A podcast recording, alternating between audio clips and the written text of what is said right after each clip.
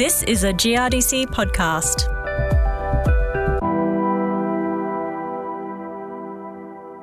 Some exciting work is being done around improving the establishment potential of Australian canola and its suitability to be sown deeply by introducing overseas varieties that feature long hypocotyls and enhanced seedling vigour, key genetic factors associated with improved canola establishment, as well as suitability for deep sowing. Hello, I'm Deborah Bishop. Crop establishment, even in favourable conditions, remains an issue for canola growers in Australia. Unreliability of establishment can lead to difficult weed control and reduced yield potential. In 2019, with GRDC investment, CSIRO began a genetic solutions project using international varieties to help Australian canola breeders develop varieties that better establish in growers' paddocks. I spoke to CSIRO's Dr. Matt Nelson about the work to understand genetic traits that might contribute to successful canola establishment and selection tools to accelerate the breeding of varieties with greater reliability around establishment potential. Canola is such an important crop for our system here in Australia. It's also worth a lot directly to the growers. But the problem is, of about 100 good seeds that are sown, only 50 on average across Australia result in a plant that's established and goes on to develop the grain. And this can be a big problem if it's really poor establishment. We end up having limits to our yield potential, the weeds take off. Sometimes we need to resow.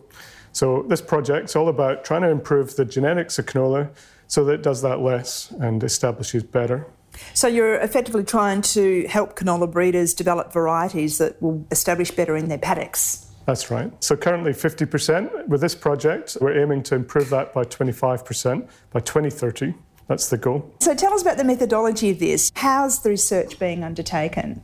Yeah, so this is a genetics project where we're looking at diversity from across the world. So we went overseas and looked for collections from 21 countries as it happened. We brought in 255 different varieties, and they came from Europe, Canada, Asia, main growing areas. So what we then did was we wanted to understand how are they behaving, what traits are really useful for improving the establishment in the field.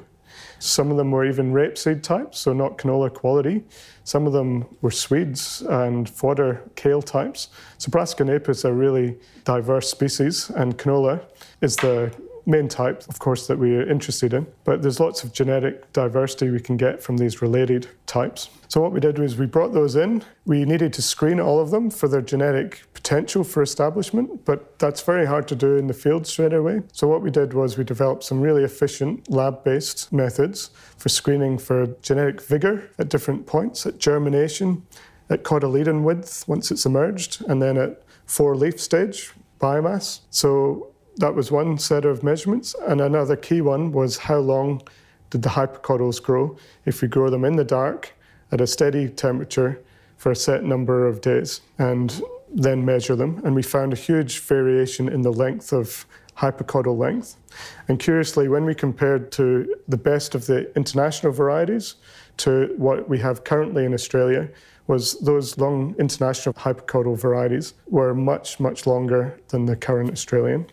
So what that was telling us is that Australian genetics is not there for long hypocotyls, and we need to bring it in. The next we had to test is long hypocotyl really going to help us in the field? So that's where we went to a field validation step over two years in New South Wales and Western Australia. And we grew the seeds out at two different depths, at two centimetres, the more standard depth, and then a deeper sowing at five centimetres. So we included 20 of the extreme varieties, good and bad, from overseas. We also compared to current Australian varieties. What we found was that those long hypocotyl varieties that we'd picked out in the lab, all of them did better than the shorter hypocotyls in the field.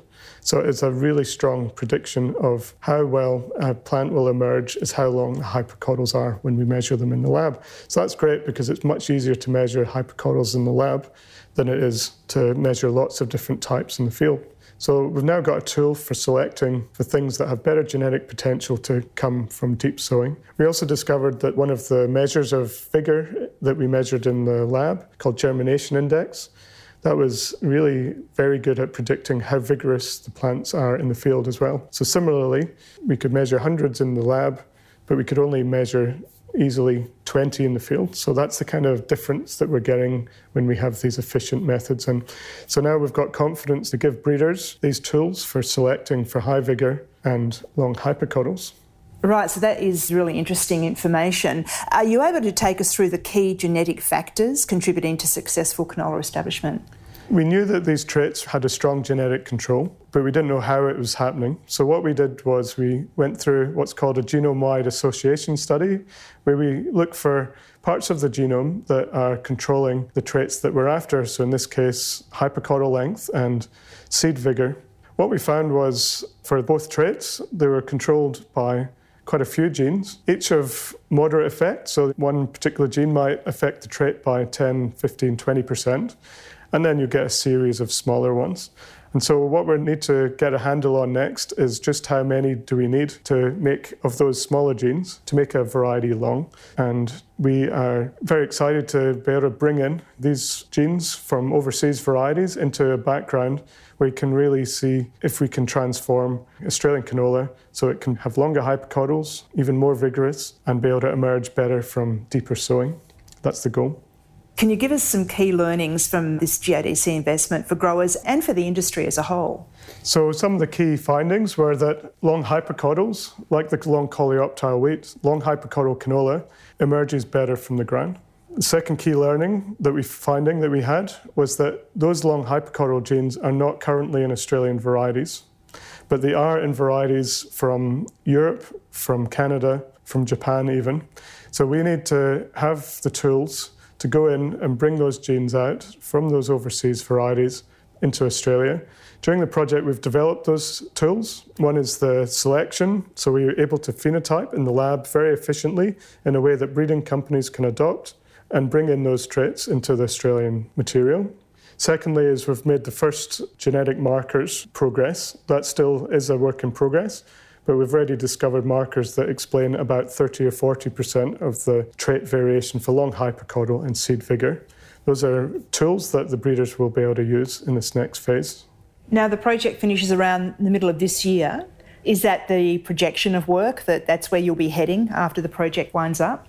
Yes, our hope and plan is that we'll have a genetic crossing program where we systematically bring in this diversity from Japan, from Canada, from Europe, where we're bringing it into Australian vigorous genetic background. We'll then do more intensive genetics and really nail down those markers and get really useful selectable markers for breeding. It will also be in a genetic background where we can grow them out and really prove that the long hypocotyl trait in an Australian background will emerge better. And that's something that growers can then, in future, if they have those varieties, have confidence that when they're sowing, it will be able to emerge from at least five centimetres depth. In WA, canola is a very popular crop, obviously, and those yellow fields, we see them everywhere. We have bumper crops regularly. Is this research looking at making those bumper crops even more bumper crops, or is it something else that we're trying to develop better here at that genetic level? So, what we're looking for here primarily, I think, is reliability. So, when we have good years, or if we're growing in a really reliable rainfall zone, then maybe this isn't a trait that is as useful. But the problem is, of course, we know that our environment's very variable. Some years are much better than others. We want a canola, no matter the year, will emerge and establish reliably. So we're trying to make canola a less risky crop. And is this research project, is it nationally applicable? Yes, this is something that has a place across the country, especially in the low to medium rainfall zones. But even in the high rainfall zone, some growers have unreliable establishment in canola. So this is, I think, something for everyone. It's probably especially those in less reliable environments. And another thing also is that sowing deeper, like the long coleoptile story, if you're able to sow deeper and you have had summer rainfall, you're going to be able to tap into that moisture that's stored in the soil much more effectively than conventional canola at the moment. Matt, thank you very much for talking to us today.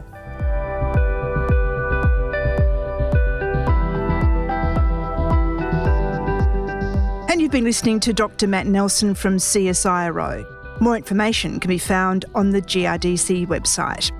I'm Deborah Bishop, and thanks for listening.